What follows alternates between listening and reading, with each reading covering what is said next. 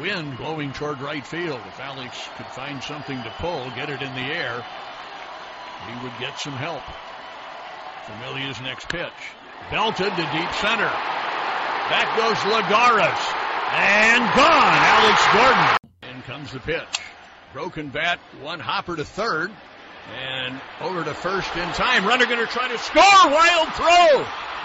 Hosmer gambling that he could dash home on the throw to first base. And the Royals have tied the game. For the very best in baseball, this is the place you want to be.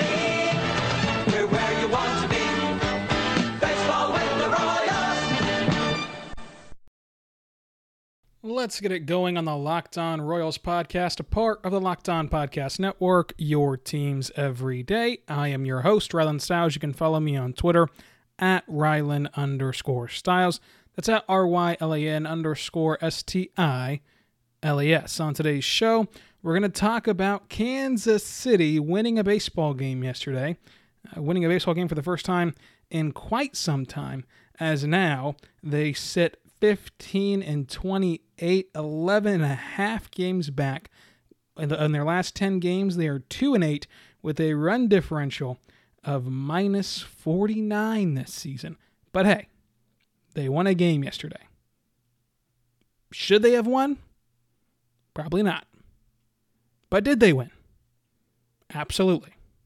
And that number one overall pick is still within reach. You're just one game back in the loss column of the worst team in baseball right now, or at least in the American League. Uh, so, fighting for that one spot, but winning doesn't help you do that. But nonetheless, it's still good to see Kansas City win. Scott Barlow got the save in last night's affair in Cleveland, and there were some positives to take away from yesterday's game. So once again, you can follow me on Twitter at Rylan underscore Stiles. It's at R Y L A N underscore S T I L E S. And we, we look at yesterday's game. You go out there against Cleveland playing dreadful baseball, and Jakob Junis goes out there, gives up seven hits and five runs in his start. And right there is where this team, who is a losing ball club, one of the worst teams in baseball, and no one in their lineup is hitting worth a lick. I mean, even what Merrifield's average has dipped down to 253. Uh, they could have easily packed it in. They could have easily given up. But instead, Kyle Zimmer comes out there uh, and throws perfect baseball, just gives up that one uh, walk and almost two innings pitched and three strikeouts. Kyle Zimmer has been a huge bright spot for Kansas City. And, and of these guys who you look at, to me, Zimmer is the best one to look at for someone who can turn it around his career and make an impact for Kansas City in a meaningful way. Bubba Starling, uh, not going to get it done. If if Khalil Lee, if Kyle Isbel, if any of these guys, Nick Heath, if uh, the guy you just got from San Diego who's tearing the cover off the ball right now, uh, Olivares, if he turns out to be what he's supposed to be, if Isbel and Lee do the same thing, if these young guys in the minor leagues right now perform, there's no room for Bubba Starling. It's only three outfield spots. You've still got Dozier that you can throw out there in the outfield as well. Uh, you've got a lot of guys you can put in, the out, in that outfield for only three spots. You're always going to need bullpen arms. And Kyle Zimmer, although he's old, although he has not been the prospect we wanted him to be in Kansas City, this is a great sign what he's done so far in 2020. 12 games, uh, a sub 2 ERA, and 20 strikeouts. Kyle Zimmer has been fantastic, and he continues that again uh, yesterday. And then Greg Holland comes in, gets the win, but wins don't matter. Pitches two innings, no runs, no hits, three strikeouts. And then Scott Barlow cleans it up. Got into a little bit of trouble there. One inning, two hits, one run given up, and two strikeouts, but still got out of it alive with a save. And this lineup actually performed pretty well. Whit Merrifield broke out of that slump a little bit, two for five in this one, and got a couple of runs scored on his own with three driven in. Mondesi makes a five game hitting streak that averaged now at 201 after a five game hitting streak. Good job for Mondesi getting over that uh, 200 line. Guy goes on a four or five game hitting streak, gets moved up to second in the order, but nonetheless, uh, good for Mondesi batting 201 right now. Is it sustainable? Who knows? But at least for right now, he's somewhat hitting. Uh, strikes out two times as well. Hunter Dozier goes one for five, and then you really had a big night from Alex Gordon, uh, who got the only a multi-hit game outside of what Merrifield. Just Gordo and Merrifield get multi-hit games. He goes two for five as well, but does not drive in a run and does does not score a run. Just gets left on base. Does Gordo, uh, and then you look down and you see Olivares again with another hit. Uh, he's performed pretty well in Kansas City. His average is only 250. Not sure he did in San Diego, but in Kansas City, he's performed extremely well, and it's been a, a welcome sign for him. But he fits right in, striking out two times yesterday. And you got Nicky Lopez, who is sitting there with two runs scored, gets a base hit, or rather, you know, the double that drove in a couple of runs, and he scored a couple of runs on his own. Uh, he was pretty good in this game. Uh, played a little bit of third base at the end of that game, which was interesting uh, to see his kind of versatility throughout the infield. I've hoped for a better year for Lopez than 217, uh, but maybe him, Mondesi, guys like that can finish out the season strong and get some momentum heading into next year, which hopefully should be a more traditional year to prepare for and a more traditional year to be playing in. So hopefully those guys can turn it around. You saw, of course, Jorge Soler while we were gone got put to the IL, as has Salvador Perez. I would assume that those two guys are done for the season. I mean, again, you have three outfield spots, and that DH spot opens up now with, with Soler being out.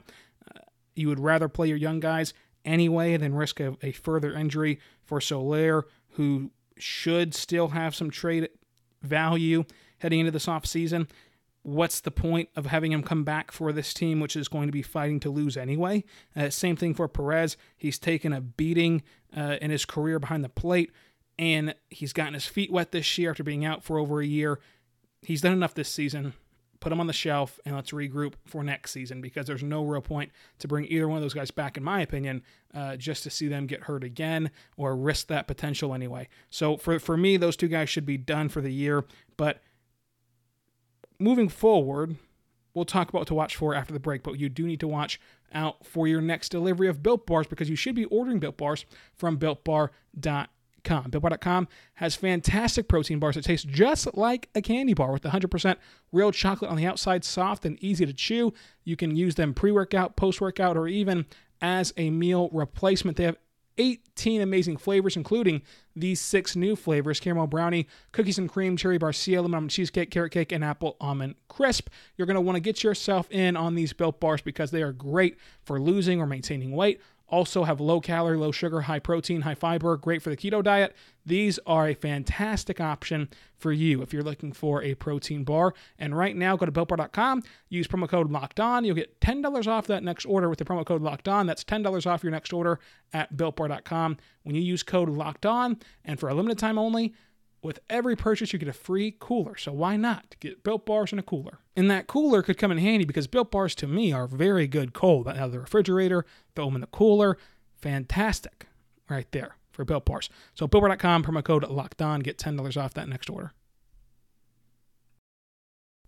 So you look forward to tonight's game. Well, it's starting at 5:10 with Danny Duffy on the mound against Carlos Carrasco, and the Royals lineup stays about the same Merrifield, Mondesi, Dozier, Franco, Gordo, and then Matt Reynolds, who got called up due to uh, Soler going to the IL.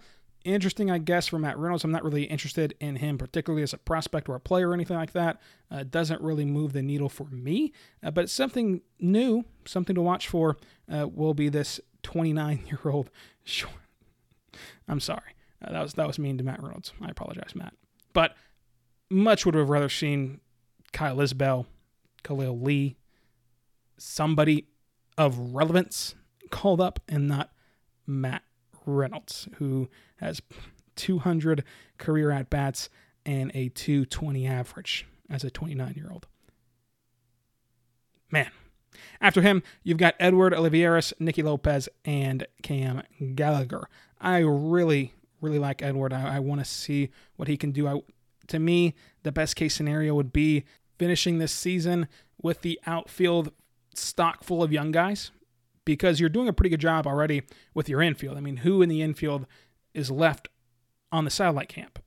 Just Bobby Witt Jr., who I don't think will play this season, and you wouldn't really want him to make his debut this season, in my opinion. So your infield's pretty well set, especially if you can move Whit, uh, Whit Merrifield back to second base for a little bit and allow that outfield to grow with guys like Nick Heath, Kyle Isbel, Edward Olivares, all in the outfield playing together and getting at bats and getting time in the big leagues. And, and Isbel and Lee have been phenomenal in spring training, both 1.0 and 2.0. Lee has been phenomenal in the satellite camp. Haven't heard much about Khalil Lee from that satellite camp, but Lee, uh, you know, Isbel has been fantastic down there uh, at T-Bone Stadium. So I would like to see those guys get called up before a guy like Matt Reynolds. But hey, uh, at this point, if it helps them lose, that's great because losing is what matters because you want to get that top pick. I mean, if you're not going to be a postseason team, you want to be the top pick. There's no point in baseball, especially this year, where the postseason is expanded to eight teams and you still can't get in to be mediocre. You might as well go for that top pick. There's a lot of good guys in this upcoming draft. So this upcoming draft will be huge for Kansas City. And really, this upcoming draft could provide the final piece for Kansas City uh, in the sense of uh, molding a top 10, top 12, whatever the case may be, farm system and allowing those guys to grow up and then play baseball and be competitive in Kansas City. If you get that top pick, that can really solidify this farm system, and that's what markets like Kansas City have to do to win. So I'm hoping that they can get that top pick or close to it and cash in yet again. I love the, I love the pick of Asa Lacy this year, and, and so you continue that next year, and you should be good to go in terms of okay, now it's time to lose, but lose with young guys and get them experience. That way they can win eventually in Kansas City again, what to watch for tonight? You're not having a, a meaningful starter out there. Duffy's not meaningful. Uh, it's not a Singer, Bubicher, Bubicher uh, Keller night. So what to watch for is going to be the lineup. Can Monty get it going? Can uh, Nicky Lopez get it going? Can Monty extend his hitting streak? Uh, you want to see Lopez and Mondesi get some traction, get some um, you know momentum heading into this offseason uh, as they go into next spring training with Bobby Witt Jr. there and, and, guys like that. You, you want them to be feeling good about themselves heading into the offseason. I have thoroughly enjoyed, I don't know if I'm, the only, if I'm the only one or whatever, but I've thoroughly enjoyed watching Edward Olivares play for Kansas City, so that's another thing to watch for. And then Alex Gordon, I guess. I mean, who knows what the future holds personally. I think he'll be back next year uh, for that real send off, but technically speaking, that's not guaranteed. And this could be the last you see of Alex Gordon. Uh, so maybe watch some some of these games for Alex Gordon's sake, uh, as I know that Kansas City gets a lot busier on Thursday night uh, when Brady Singer takes the bump uh, at 5-10 with the Kansas City Chiefs kicking off the NFL season. Maybe that game can get over or close to it, or at least Singer can get out of the game by the time that Mahomes and the Chiefs kick off on Thursday. So that really should cover it. Luckily, we missed Labor Day, and I had to miss a show uh, again on Tuesday, but we missed Labor Day after that just dreadful White Sox series. I mean, just dreadful White Sox series just disgusting. Absolutely just disgusting White Sox series. Uh, but we come back at the perfect time as Kansas City wins 8 to 6 over the Indians. Uh, and this is a weird season for Kansas City. I really thought this team entering this season could be what the Tigers are right now, could be what the Orioles are right now. I thought that the Orioles would be and Kansas City would be flip flopped. I thought Baltimore would be one of the worst teams in baseball, and Kansas City would be a game out of, of, of the playoffs right now. Uh, but instead, Kansas City becomes unwatchable by the time football kicks off in a 60 game season. Who would have thought that would happen? But at least we have Mahomes in the Chiefs. Kicking off the season on Thursday. I'll probably spend the second half of next show talking about the Chiefs, honestly, just so everyone's prepared. I mean, why not? You really want me to break down Duffy's start? Really want me to get in there on Duffy's 4.8 ERA, see what he can do tonight against Carlos Carrasco? You really care about 31 year old Danny Duffy? I don't know. That'd be fun. Talk about some Chiefs a little bit. Little uh, Red Thursday action. Getting you ready for the uh, big night. Still going to raise, the banner tomorrow? I know they did that in private, but I would assume they would do it again for the like 16,000 people that are going to be there. Are you going to be in attendance Thursday night for Kansas City uh, taking on Houston in the NFL to kickoff? Let me know on Twitter at Rylan underscore Stiles. It's at R Y L A N underscore S T I L E S. Be good and be good to one another. We'll see you next time on Locked on Royals.